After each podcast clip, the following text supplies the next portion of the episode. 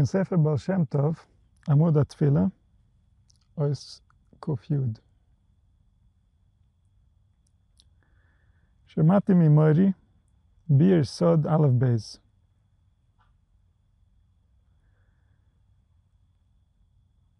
He heard from his teacher the secret of the letters.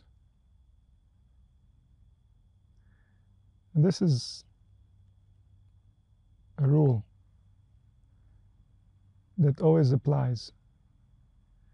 That the more something in our culture is prevalent but taken for granted, the more consequential and meaningful are the secrets hiding behind that thing. So, the nature of our culture is the nature of putting us into a deep slumber. And how do you put a soul into slumber? How do you put an intelligence that creates a body and can run a body into a slumber? By removing the meaning of things so that it can't properly relate emotionally to what's happening. But if we remove the meaning of things, then the soul will very quickly wake up from its slumber because life is going to start punching it. And then it's going to suddenly realize that, hey, things have meanings. I need to know what they mean. And if it will listen to its, to its inner organs, it will know what things mean. Everything is written in there, it's part of our nature. And so, in order to put the soul in a slumber, it's not enough to remove the meaning of things we also have to create fake meaning and fake things so that the soul thinks that it knows the meaning of things even while it doesn't know the meaning of things. Then the soul is properly in a slumber. It does not know how to wake up. It doesn't even know it's in a slumber part of the time.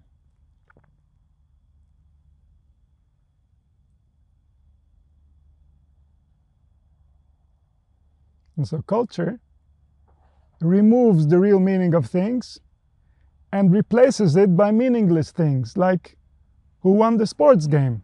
Oh, wow. A lot of emotion should go into that one, shouldn't it? Why? Because life, death, pain, pleasure, relationships, oh, who cares about that? But if someone threw the ball somewhere, wow, that's a very good justification for tremendous emotional response. That's culture.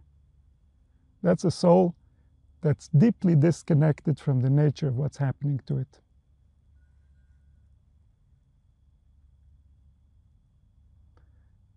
It doesn't find where to invest its emotion, only in the meaningless. And the meaningless extends to politics the meaningless extends to the economy and careers and all the meaningless things that humanity has created in order to distract us from the fact that we are divine beings and we don't know who we are.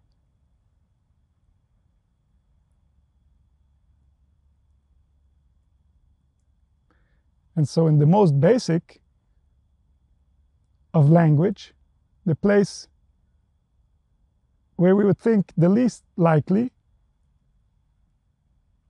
to ponder, over there are hidden the biggest secrets, and that's in the letters.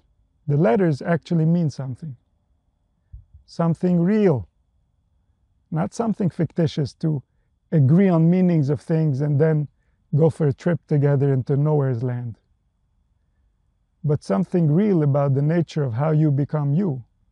That's what's hidden in the letters. The letters are intelligences that together are thinking and talking, and that's why they're using letters in order to express themselves. And so it's not just the letters that are creating the sounds that are hitting your ears. It's the letters that are deciding that this is what I want to say. It's the intelligences that dwell within me that are deciding that they're going to use the syllables and together express this idea. All of this is letters, not just the external sounds. There are elements that together are creating, just like the body. The life force that gets created by the body is created by multiple elements. If any of those elements are injured, then consciousness can no longer be projected.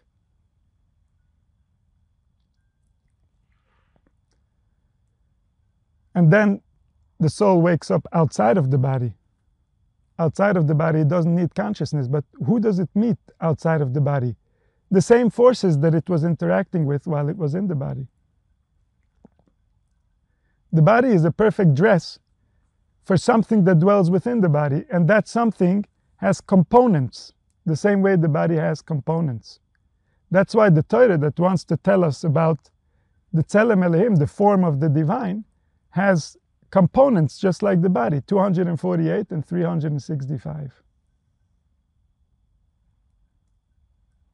Those are the components that together create a unity. The letters are these components.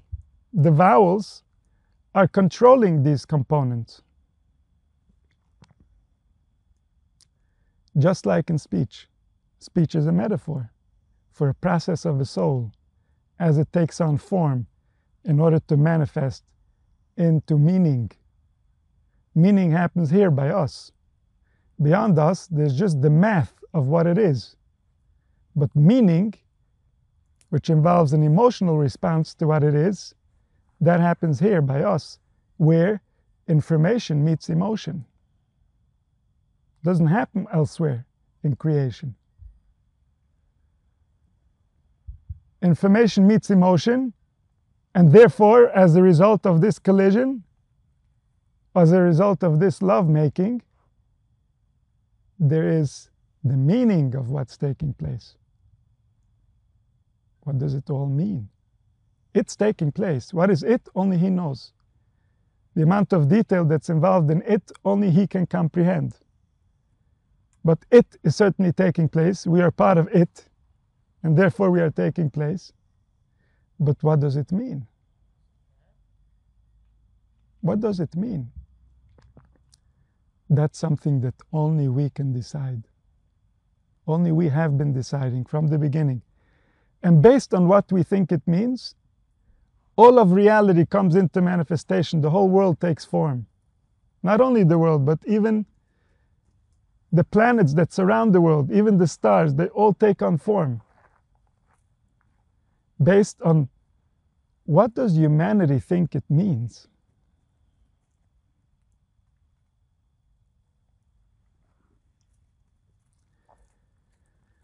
And so the secret of the Aleph Beis is the secret of creation, is the secret of the process of creation, because it's that process that's creating right now. That's the same process that created Bidvar Hashem Shemayim Nasi, also there.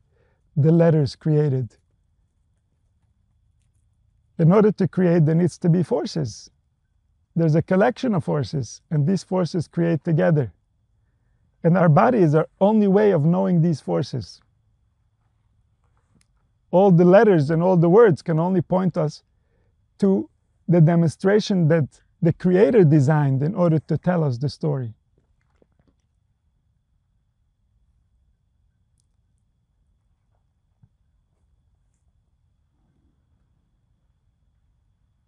And so he says, he, he learned the secret of the letters, Every word that comes out needs to go through three levels of processing. Because when a word comes forth, this word is coming forth from the intelligence.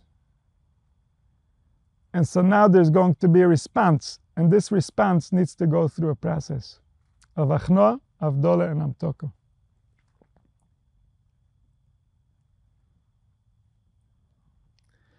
ורוצה לומר, כי דין שח ופר, הרומז בטבעס אדוני, דפסיכס תפילה שמונה עשרה, כל הכוונה שיש שם צריך לכוון בכל טבע ודיבר להמתיק הדינין. Something went wrong in the process of creating us.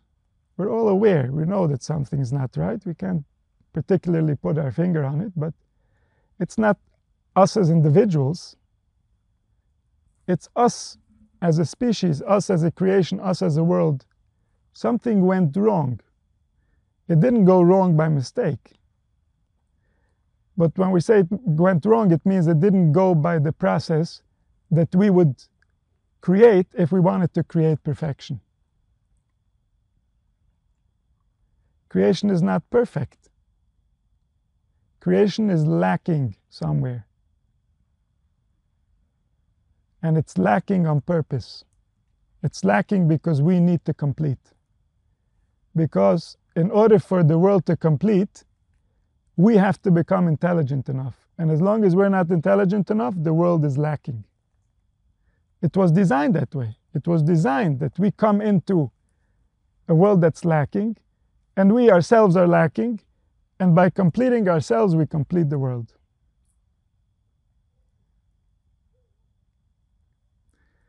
And so the way that it lacks is that there is din, Din means that there's conflict, there's restriction beyond what's good for the being. The being is way too strict with himself. He doesn't know how to help himself. He can't stop being strict with himself even though he knows that he shouldn't.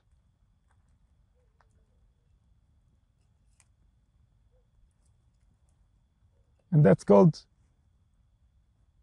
Midas Adin, this has to do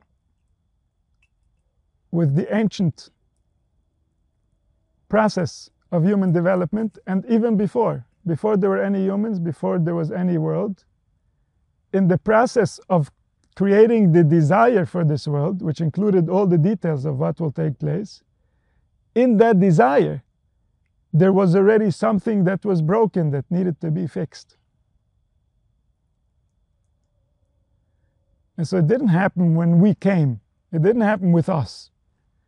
It happened in an ancient place.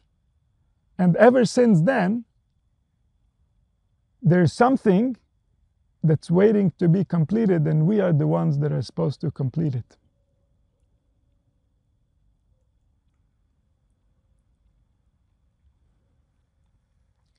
And this is at the base of our relationship with the source. The source meaning the one who desired all this. How does he feel about you? That depends on how well are you going about fixing what is wrong with what he designed. There's something lacking.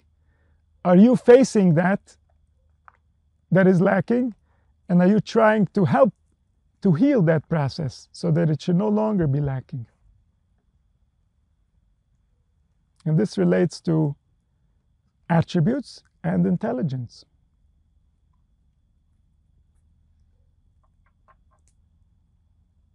Through attributes and intelligence, we come closer to understanding the problem of the world and to being in a position to help.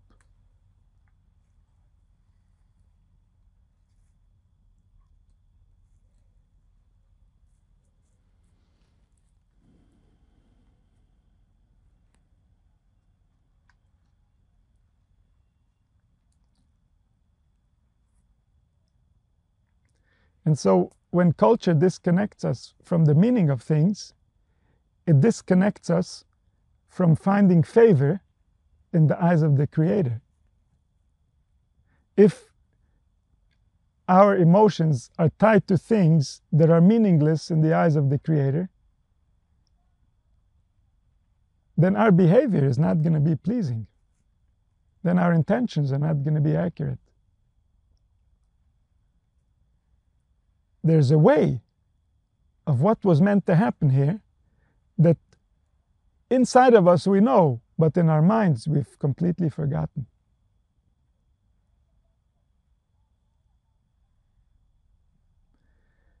And so when we try to confront this din that's already in the world, the frustration, we came into a world that is a frustrated world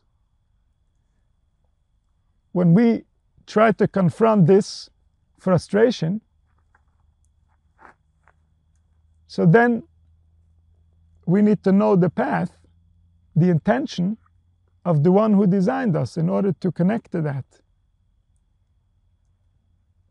We need to know how to surrender to the will that was there before we were even born. Because the will that we've created based on what happened to us is contaminated by the will of people. The will of people have been disconnected from the source for a very long time. And so we have to realign our will with the will of the one who designed us, of the one who lives in all the worlds. We have to surrender our will to the real will, to the will that makes us, to the, real, to the will that wants us to be. Our will is what to do with that, but that's not the will. The will is to be. We want to return to the will to be, the way that it is in what's keeping us alive. Something wants us enough that we're here. We have to reattach to that.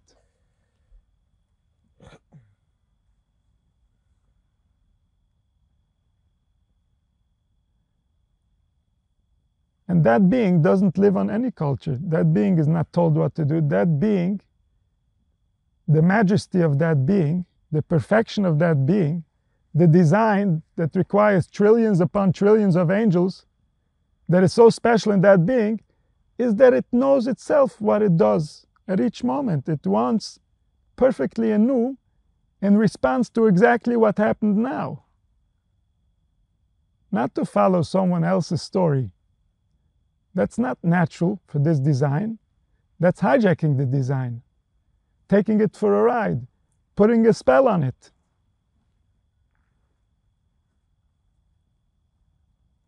The design is that this soul that's been perfectly balanced by the master of the universe gets to fully acknowledge its own existence. Because within its own existence is the expression of the divine forces. Nobody should interfere with the expression of the divine forces. Nobody has the right, nobody has the wisdom, nobody knows the consequences.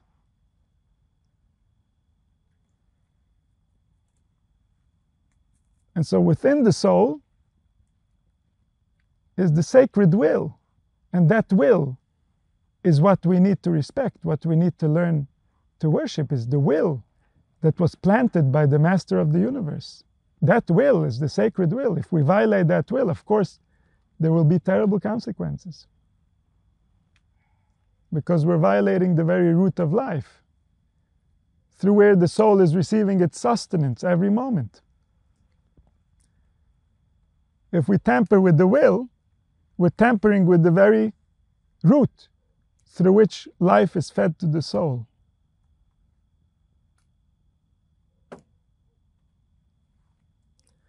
And so when a word comes forth from the Shekhinah, the Shekhinah represents the real you. The Shekhinah knows what you want better than you. So when you surrender to her, it's a live thing. You're not surrendering to something you read. It's not, you're not surrendering to something you saw somewhere or someone else's belief. Based on what you've heard and understood from wherever, you realize that the one that's giving you life is alive in you, and therefore you surrender your will to that will, to the one that's alive in you, of course. Not to a book and not to a story. All books and stories are just trying to point out that what's alive in you is sacred. And you need to surrender to it because you don't know it. Don't violate it by pretending to know it.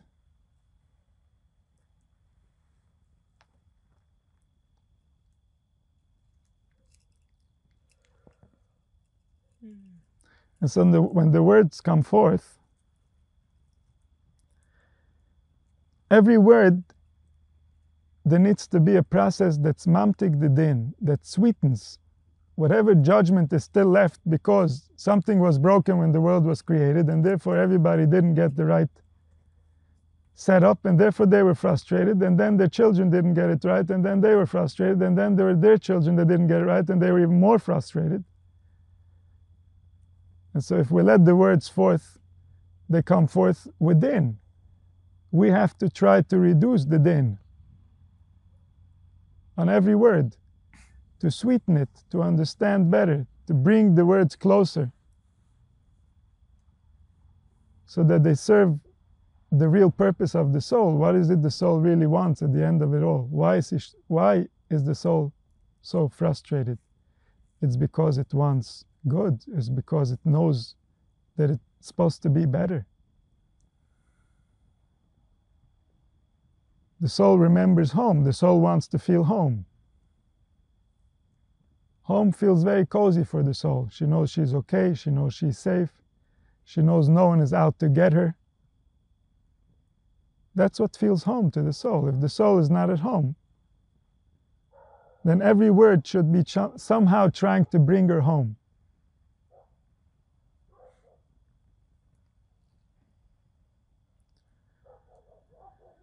Aleph Yisoid Pele. Aleph represents the Alufa Shalolim, represents the one that's dressed up as everything and everyone. And that one is the wonder, what does it mean to be a wonder? It means that as much as you think about it, you won't understand it. There's no way to explain. That's the end of the line. When you say something is a pele, it means don't try to understand it any further because you can't go any further. There is one. That's the way it is. That's the way it must be. Very big people, very big souls, have pondered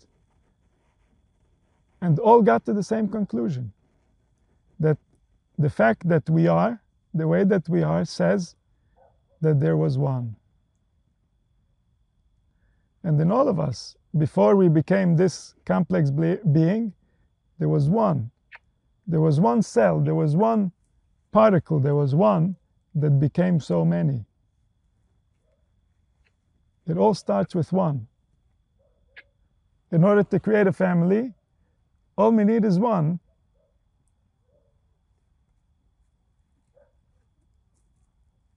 All we need is one couple, and we can have an entire dynasty. This is what shows the nature of life. From one becomes many, from one becomes many. This is everywhere in life we see. And so before everything, there is one. And that one is hiding in the first letter. Sound, who? Who is making the sound? The one that was there before everything. He's the only one. There was no one that came since him. There was nowhere from where to come. And so everything that is, is the same one. It can't be anyone else. That's hiding in the Aleph. And so the Aleph, if you read the letters, in the other direction is the letters Pele. When Islabish bo is base, Shubay is Alfin. The second letter is two Alephs. Meaning there's nothing new in the second letter. There's no one new. No one was added since the original. It's just that he dressed up with himself, and now there's two. And so the base, the two, doesn't mean that there is now an other. It's just two alephs. Two alephs are looking at each other. V'chayna is Gimel, is Gimel Alfin. Ad Oistuf, Dalad Me'es Alfin. Oistuf represents 400. And so the 400 is still the same one, that's 400. So all the letters have the same force that's becoming different things as it's taking on form. Just like when I'm speaking, the spirit is taking on different forms, but it's still me that is speaking all the sounds. And so the one that is, he is dressing up as everything, just like I'm dressing up as all these words. In the same way, he is dressing up as all of us, he's dressing up as all the stars, he's dressing up as everything that is. There can be nothing that's disconnected, there can only be something that's asleep. And when it's asleep, it's losing out on the opportunity of being while it can be. It can be anything. And the soul has plenty of preferences of what it would like to be. And then when the soul wakes up and she remembers, she knows. And she knows if she was or if she wasn't, or what she was and what she wasn't, and some things are much more appreciated than others. And so in all the letters comes the same one again and again. Every time looking different because he dressed up in a different form. In the first letter, it was still clear that it's him because there was no one else. In the second letter, it was a little less clear that it's him. And so it keeps going and getting less and less clear until you get to the furthest out it can be, where the nefesh is the closest to the is the closest to the place where it can forget its true nature. Because there's already so much distraction, there's so much distinction between the original one that was everything and what he became. Shasham Machshavas the, the imagination can already just dress this divine force as an evil thought, a thought that's coming against you. So at the beginning, the thought is of course for you. The thought is trying to think for you and help you out. That's the only reason a thought would form. A thought will never form for any other purpose other than to make your life better. But then, as it goes through the process of forming, its own form, it gets filtered through the entire history, and there it can take on colors that are not pleasant. It can take on beliefs, it can respond to imagined circumstances, and then what comes out is not accurate. And so the lower the thought comes forth, the more easily it can get distracted. If it's a thought that's related just between me and myself, it's much easier for me to remember who I'm dealing with, and therefore I won't offend myself. But the more I'm dealing about things that are more distant from myself, I might think thoughts that are not in my best interest. I'm not so familiar with myself at those levels. So the further I go away from the Aleph towards the Tov, the more the Machshavas Rois could have the power over what I'm trying to think, and they can divert it to the wrong direction where it actu- actually ends up against me by the time it's fully formed. וכאשר ייתן לב על גולס השכינה, שהוי ניצס השכינה מלובש בתוך קיר הקליפס הזה, יחרד חרודה גדולה. ואז יספר דכל פאה לאובן. As he notices that a spark, a divine spark of the Creator, came down into such a level in order to dress up as you. And so, on who is it more to feel compassion? Where's the empathy more pronounced?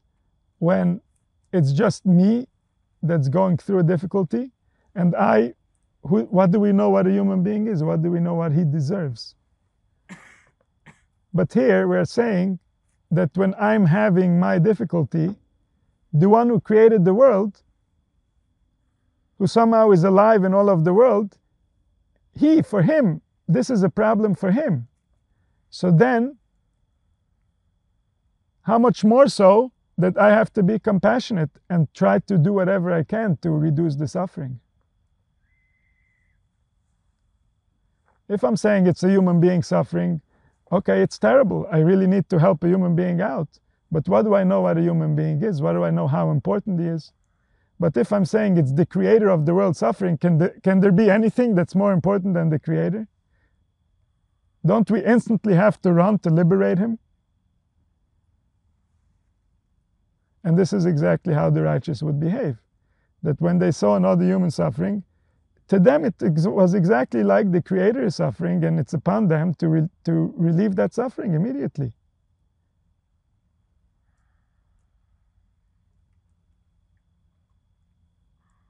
And so from this, he should wake up to what's really happening over here.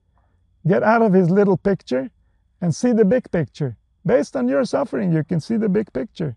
It's not your suffering. Someone dressed up as you in order to go through your suffering with you.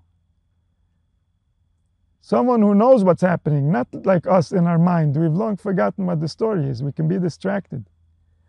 But someone is carrying this load and knows what it means to carry this load.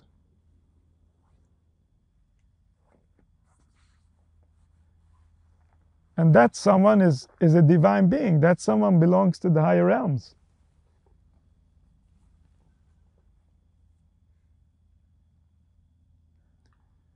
And so then he, he will wake up. He will suddenly tremble before the magnitude of the truth. And then all the demons leave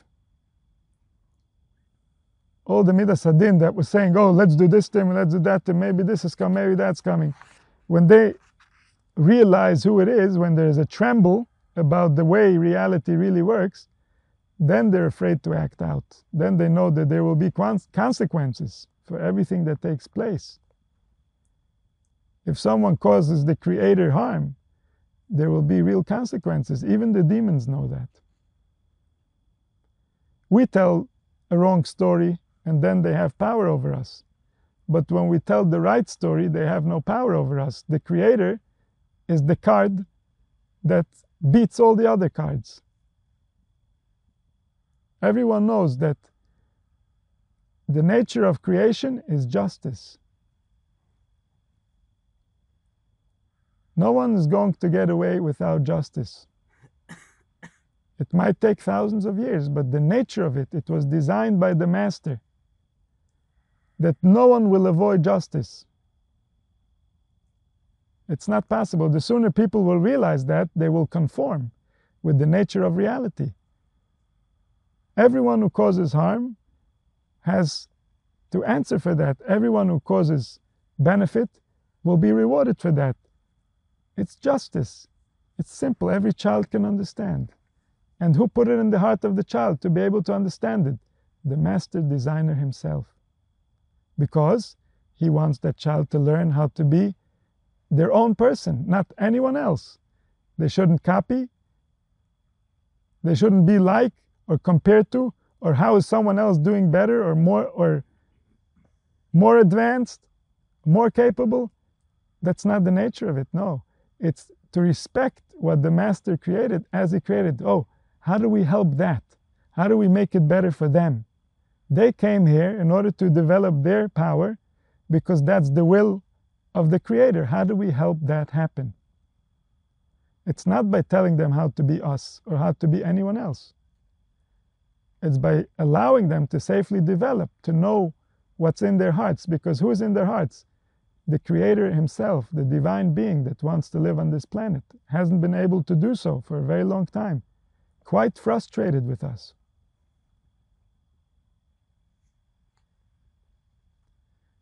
The frustration is what we feel. We feel it and we interpret it to be so many different things that it's not. If we didn't have those problems, the frustration would be interpreted somewhere else. The frustration is something much more fundamental.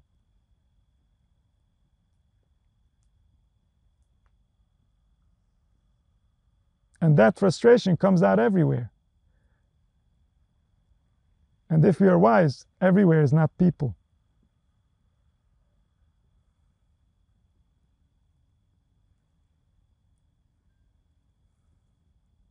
So the fundamentals have to be reevaluated. There's something real that the Shekhinah wants. That's why it's unhappy. it wants something, and you're not, we're not going to feed it whatever and shove it down its throat and say, here, this is the best you can have, and now go away. It's not going away. Mental health is only going to deteriorate if we don't listen to what the soul knows. The soul knows much more than the mind thinks. And the soul wants something. It wants a different treatment on this planet. It doesn't feel safe. It doesn't feel emotionally safe. It doesn't feel financially safe, most people.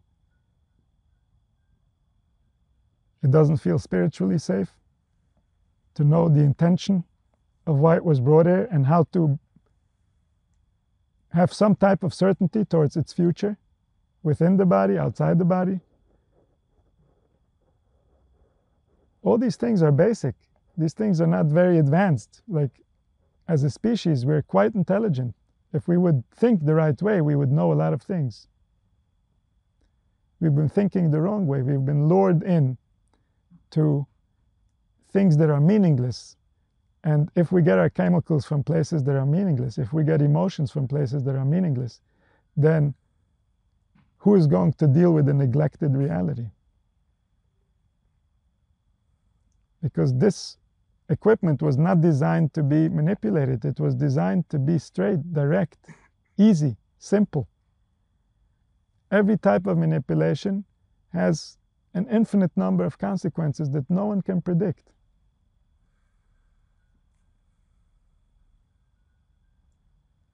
And we have to learn to, to tune into our hearts because this is the nature of how we were designed. This is not something that we can neglect and be okay.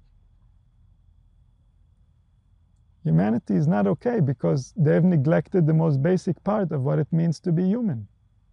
They don't know how to be themselves. They play with themselves, they distract themselves,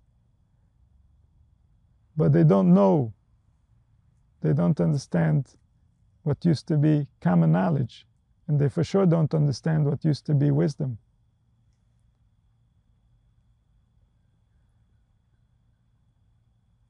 And this all comes back to the nature of speech. Within the nature of speech was the possibility to give humanity life or to give humanity slumber, a deeper slumber that was ever possible before. Through speech, we create slumber that can go for an entire lifetime.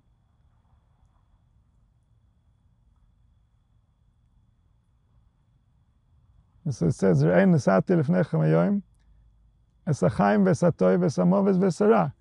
what did he give? He gave speech. Speech is the tool that has chaim and moves. Hamoves v'chaim b'yad aloshen.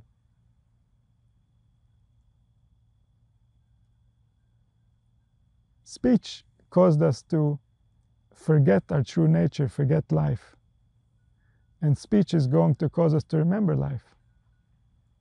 And so when we speak, is the time to filter through our speech with these three levels of Achna, Avdol, and Amtoka that we're discussing. And so it says when a person remembers who it is, right away he has Achna. That's the first step. He remembers who lives within all the worlds? What, you think you have a problem? Do you get what's going on over here? Do you understand the magnitude of this devastation?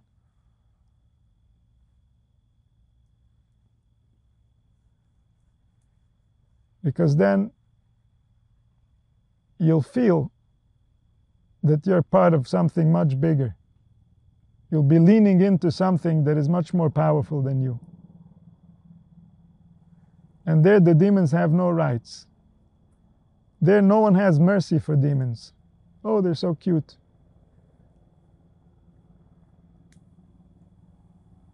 As soon as we remember who lives in all the worlds, the demons can no longer attack.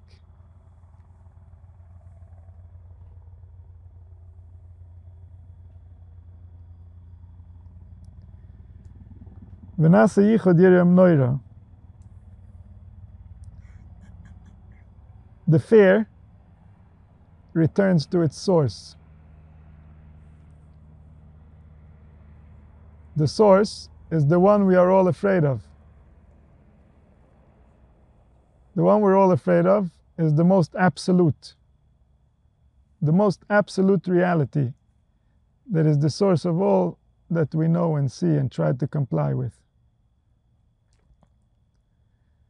And so when we return and we realize who lives in all the worlds, then the one who is most feared unites with the fear itself that he is experiencing.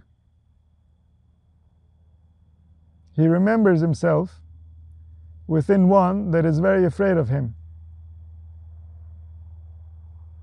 And so there there's a yichud of yira imnoira. The fear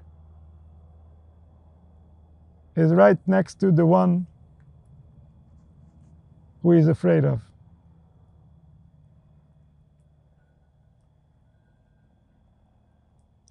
He's so close that he realizes that they are one and the same. Bara Nitzra Kodesh, then the spark that was hidden in a world of judgment gets liberated to a world of compassion because it comes home to be realized as what it is. When he attaches himself above to the life and the secret of the life force goes back and forth. It's always berotza v'shoiv. Life gets received in a constant cycle of pulses, another and another.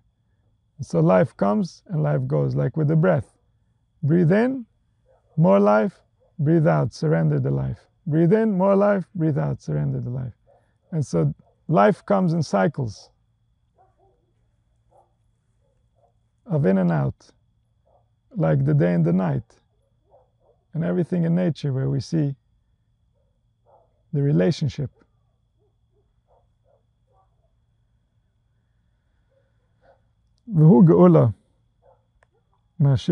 This is called liberation from captivity.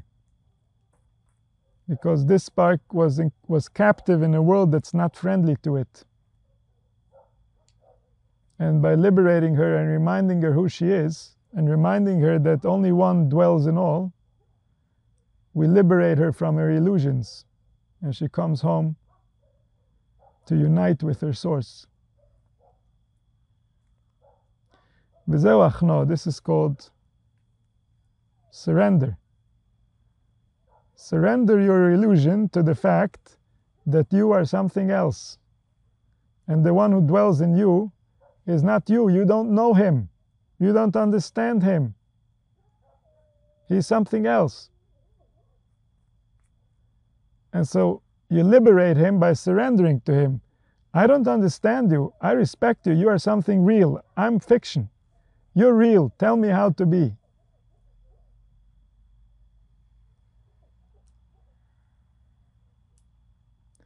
So that's liberation from captivity, and that's surrender.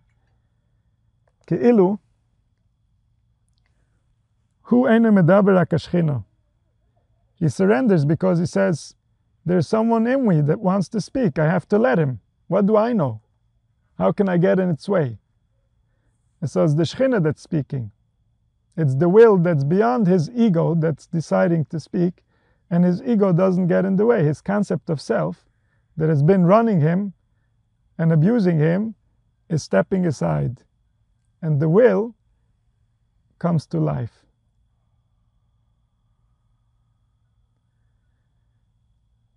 Vavdolo, the next step after Achna surrenders, Avdolo lahafrid aklipas. To observe the process that took place. What were these formations that were trying to take the thought into din, into judgment? What was behind these thoughts trying to form judgment?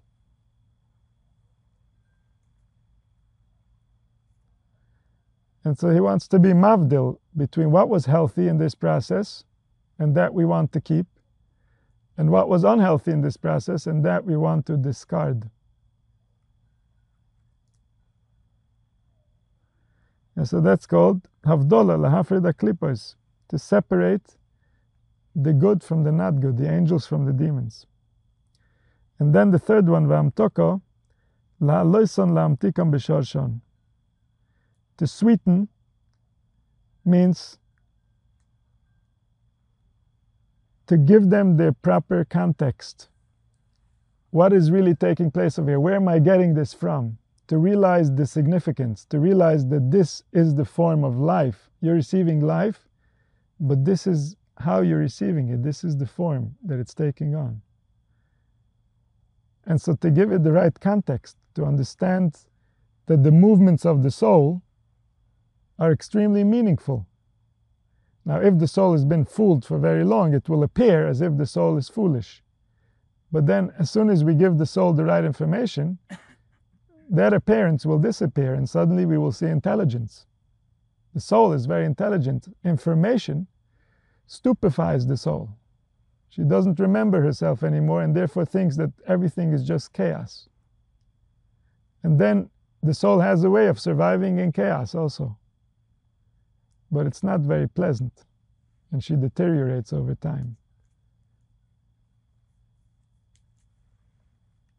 And so the soul needs to be fed with the right meaning in order to be properly engaged. And that right meaning means to give the right context to the words. If the soul has formed words, we want to be mamtik, we want to sweeten the meaning of those words. And this means it goes to a higher world, because a higher world means a world that realizes the importance of a human soul. And so the higher the world, the more importance to the human soul. The more importance to the human soul, the more sweet the words that are said. And so to sweeten the words means to bring it to a higher level of awareness, to a higher vibration, where the sweetness is the only thing that exists. Because the closer we go to the source, the more the abundance of life is ever flowing and there's no lack. And wherever there's no lack, wherever there's abundance, over there, there's no doubt that good is going to be eternal.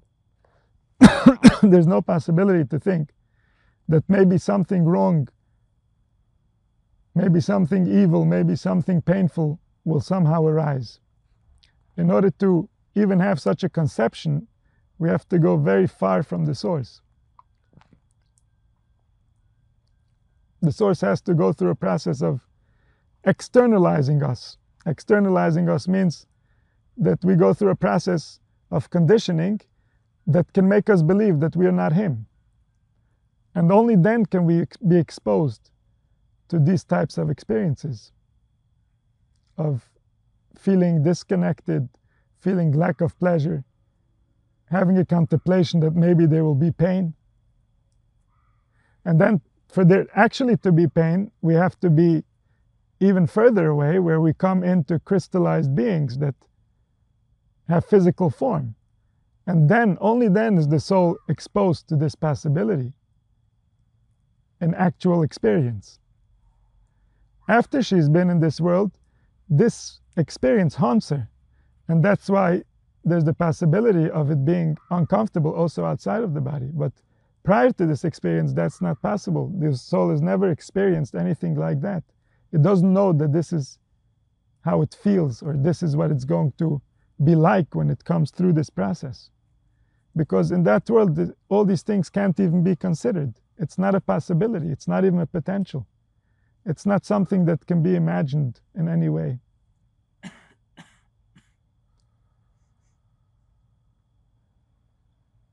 And so the process is hachno, we surrender because this is the greater being. We have to be respectful to the greater being, even though on the surface of it, all its components that it has representing it here seem to have lost their minds. But in the essence, the greater being is the greater being that dwells within all. That's beyond all mind. That's very stable and it's continuing the process and it's very aware of what's happening here.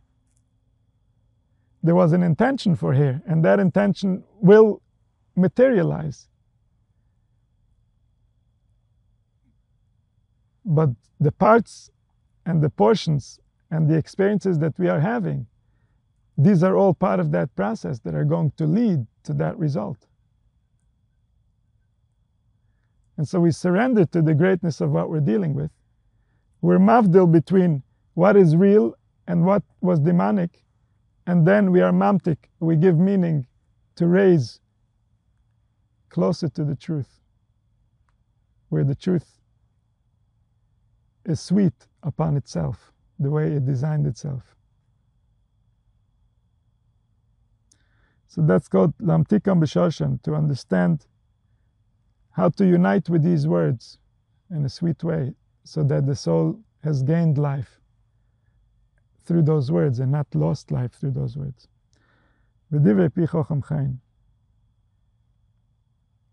words of the mouth of a wise man has grace, meaning that the heart is pleased to hear words of truth. So it finds favor in the eyes and in the ears of those who are exposed to it. Let's Eskov Yud Aleph. Alufenu Misubolim, this is a pasuk in Tehillim. Alufenu, one of the words it can mean is an axe. So the pasuk says, Alufenu Misubolim, axes are already filled and ready to carry. But the Baal Shem Tov learns from these words in his way. Alufenu, he says, means Alufa Shaloilam, the one who dwells within all. So he says, Alufenu, when you understand that the one who dwells within all dwells within you, Musubolim, then you'll be able to carry.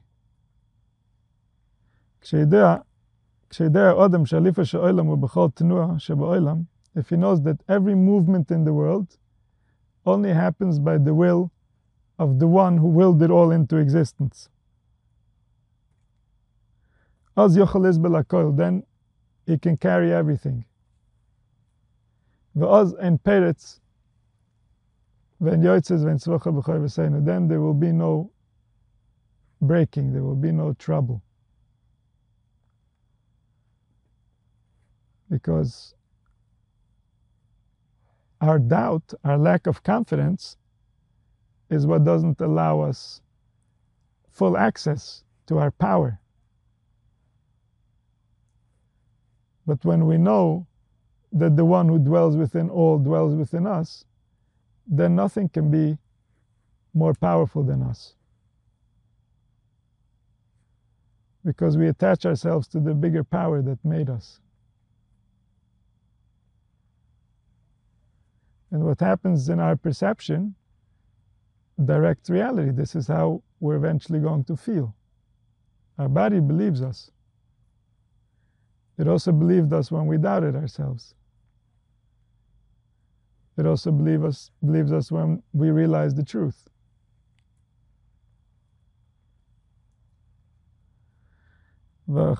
ו... וכן שמעתי אחר כך ממורי, כי בידי סודם שהשם יזבח מלך ארץ כבודוי, בכל תנועי מחשבה הכל ממני יזברך, אף אם יעלה ההפך בכמה דברים משמור ספר של התפילה מקום וכמדי זה יספר דקפל ליובן וכולי. So the person knows that he feels it all. every thought and every movement. It's all coming from the source. And so, even if while he's praying he says the wrong meaning in the words, and his intention not ac- is not accurate with the words, by knowing what he knows, he liberates everything. Because the ultimate intelligence can understand everything even the things that make no sense to us. So it's all a question is what level of intelligence is judging. So if we attach to the ultimate intelligence that dwells within all, it, that made all and designed all and makes everything work together, he knows already why things are the way that they are and he understands. And so with this intention, any type of prayer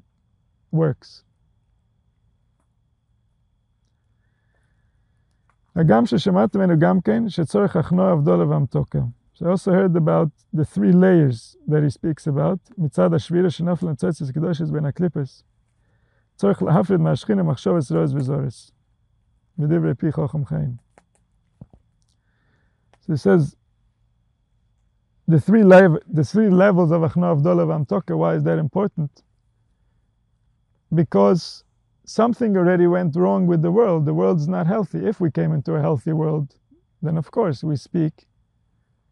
It's the Shekhinah, speaking to the Shekhinah. What do we have to get involved? But because the Shekhinah is not healthy in the sense that she cannot manifest through healthy humans because of everything that's happened on this planet. So we want to help her, we want to clarify her message, we want to cleanse her from all the judgment that's been going on against her and give her back her dignity, give her back her glory. Remind her her importance in the place of what's happening here. The one that designed, the one that dwells within. And so we want to heal the words of the Shekhinah. It's the Shekhinah speaking, but the Shekhinah is, is not well in the sense that she's been alienated and misunderstood and made to feel ashamed, made to feel like something is wrong with her. And now we have to heal the words so that she can find her own way back home. And so, because of what happened by the Shvira, because portions of our soul went to the other side in the beginning of creation, and so now, when the words come out, we have to help those words heal in order to unite them properly with their source so that they can help heal the Shekhinah.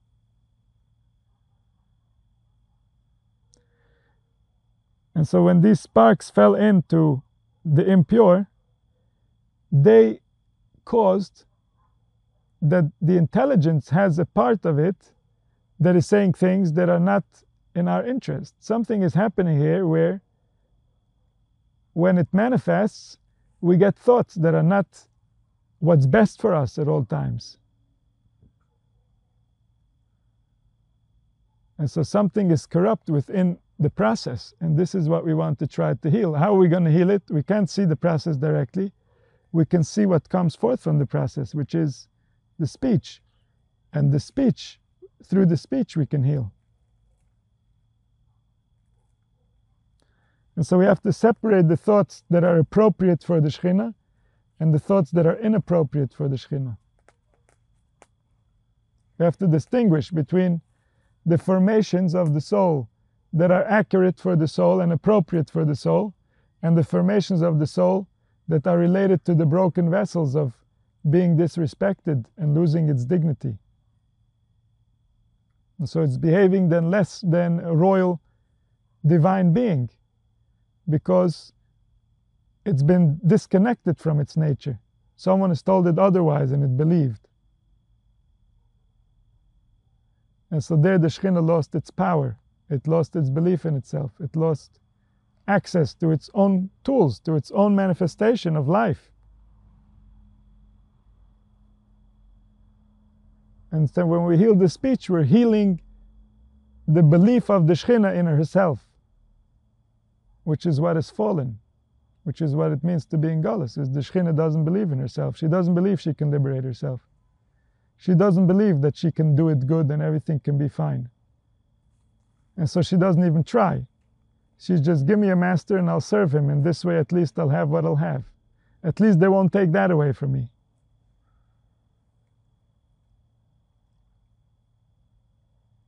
the Shekhinah is not seeing her real power. We have to give her back her power. We have to remind her who she is.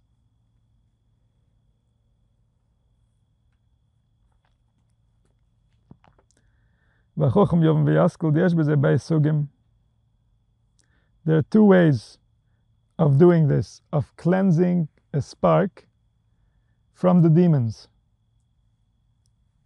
אחד דרך כלל ואחד דרך פרט. One is a way that's more general, and one is a way that's more detailed. כמו ששמעתם מויר, כספתי זה במקום אחר, ביר כיצד מרגדין לפני הקלו. How do you dance in front of the bride? בשם יום מקלה כמו שהיא, ובסל אומרים קלה נו וחסידו. בשם it says, how do you dance before the bride? You say good things about the bride that actually describe the bride. You say things about the bride that every guy wants to hear. He already made the decision. He's already in anyway. Say that she is everything that a kala is supposed to be. And so the Beis Shammai are being more specific, saying even that it's not a time for flarity. Flarity, it's just say what it is because Otherwise, you're putting things in his mind that could cause damage later. And the Basila says this is a time where you can go overboard because he's now going for something that is so meaningful that every little bit of help that he gets in order to go into it right is worth it. And ultimately, this is what every woman is. Every woman is a spark of the Shekhinah, and the, the Shekhinah is perfect there might be some confusion in the process. It doesn't come out what it should be. But at the essence of a woman, it's the Kala Nova Hasidah. That's what she was designed to be. So בשמאי סביר לידי בזמן הגולס סגי דרך כלל כמו שהיא, ובסלם לצורך דרך פרט לקשת הקלה שתהיה נובה חסידה. בדברי פי חוכם חיים. So it says, speaking about the thoughts that we are supposed to bring them back to the Kala. The Kala is the Shechina. The Shechina is creation. And we want creation to find favor in the eyes of the Creator. And the Creator and creation are represented within us, because we are also a creator and a creation. And sometimes we are happy with our creation, and sometimes we're not happy with our creation. And that's a metaphor for the one who created the world. Sometimes he's more happy with his creation, sometimes he's less happy with his creation. And so we want creation to find favor in the eyes of Creator. And so creation is the bride, Creator is the groom, and we want them to fall in love. So what are we going to say? So the Beis Shammai says that in Golis, when the bride is away from the groom, it's enough to say Kalik Moshe. You can say in general, the Shekhinah deserves to be liberated because regardless of how she behaves, there are so many things that he needs from her. There are so many things that are good in her. There are so many things that she can bring so much value that regardless of her behavior, she needs to be liberated. But the Basilas say, no, even in the Golis, you have to see the favor, you have to recognize the favor. What? What is it that, give, that says to you, that the Shekhinah needs to be liberated. Get emotional about it. This is how you're going to help. And so here, the Rishama hold the Bizmana Gol Derech Klal Kamoshu, you say in generalization that the Shekhinah is the only one that can be the appropriate bride for the HaKadosh Baruch Hu, and therefore he should be Nisratze. You have to go into detail. You have to give her jewelry. That she should really look pretty. That you should at least fall in love with her.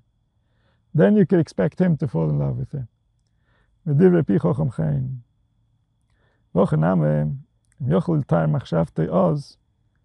it says, if you have the possibility to go into the individual thought and really to repair the relationship between the soul and the meaning that it's giving to reality, then of course do as detailed the work as possible. And if you're doing it the detailed path, then you go through the phases of achno, Avdol, and Amtoka to bring it back to the highest place you can so that this word brings the soul closer to its perfection, brings the soul closer to its safety, brings the soul closer to her original home, the place that was violated by strangers. Strangers are behaviors that are strange, sayings that are strange. Strange means without the human heart, without compassion. Everything that's said without compassion is strange. It's not from our kind.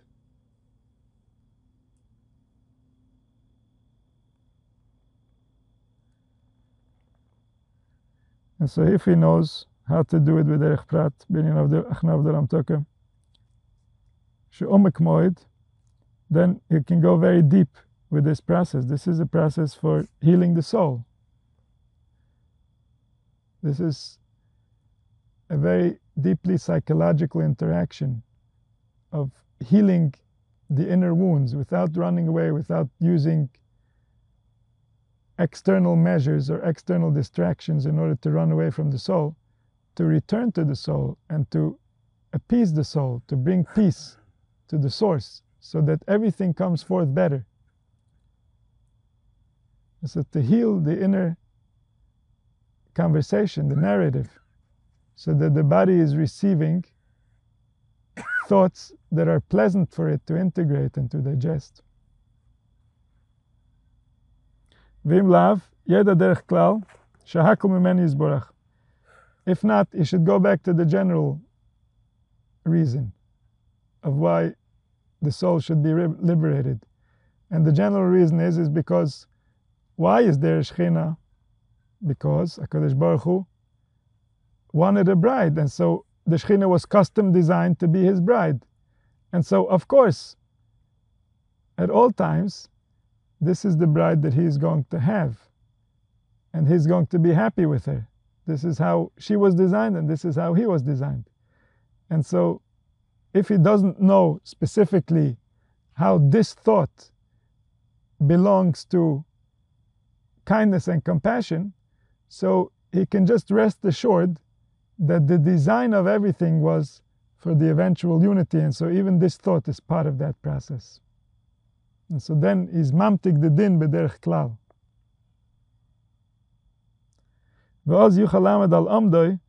Then he'll be able to stand his ground the, the, the mazikim won't kick him down the stairs. When a person misunderstands himself or he finds guilt in his thoughts or in his actions, he is capable of falling down many levels below where he would naturally be if he just accepted himself as he is. And so when we judge ourselves, we don't give ourselves the power to be better, but we remove from ourselves the power to defend ourselves from the demons. And then the demons can kick us to places that are really scary. And that can just be a reinforcing cycle of saying, You see how bad it can get? But no, it only got bad because you said what you shouldn't have said. And so you're the same prosecutor coming again, wanting to push me down another flight of stairs.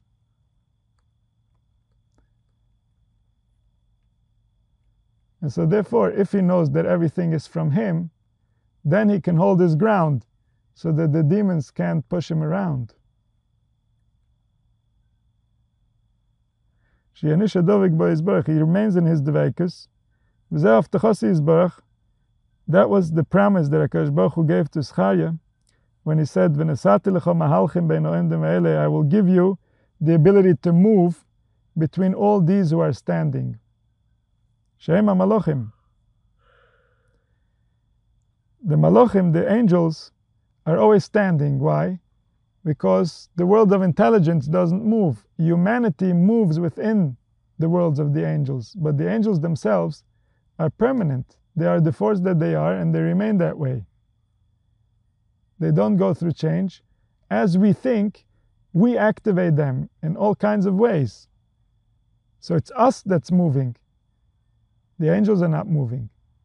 And so the, the prophet, he got to move between those who don't move. he knew and saw the world of spirit and the world of the angels. He was human, he could move, and they can't move. But he could move between them and he could know where he wants to go and where he doesn't want to go. The angels can't push him around. So Shehem HaMalochim, so says he gives them power, he gives them power in the world of the angels. That the demons can no longer change his condition. They can no longer push him around. And so that was the promise that he received that he will be able to, re- to remain attached to holiness, to truth. And he won't be able to be pushed around by the illusions any longer.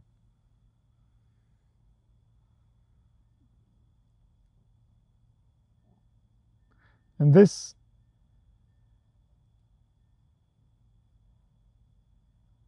is what he gives as the remedy for the general sweetening of judgment. The general sweetening of judgment is not to get into it in conflict with words. It's to know that the entire process was designed with compassion. The entire process is here only because there's something very good that we are supposed to receive. And so, therefore, there has to be unity. There will be unity. All this that we are experiencing is some form of a unity we just can't see high enough. What we feel as good and what we feel as not good are different sides of the unity. The unity is speaking in both times.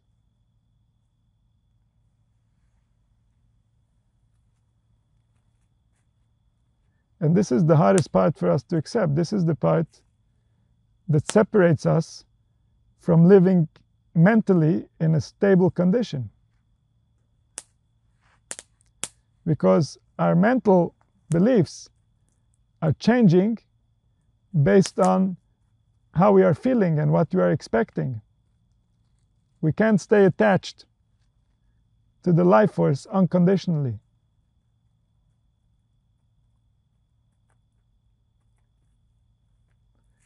And so when we realize who lives within all, when we realize whose problem this is, then we return from illusion.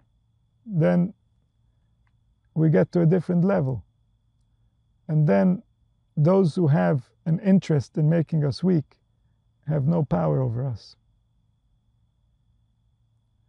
And that, and from that state, we're going to find our way to liberation when we can regain access to that state, then we're going to be able to understand what redemption really means.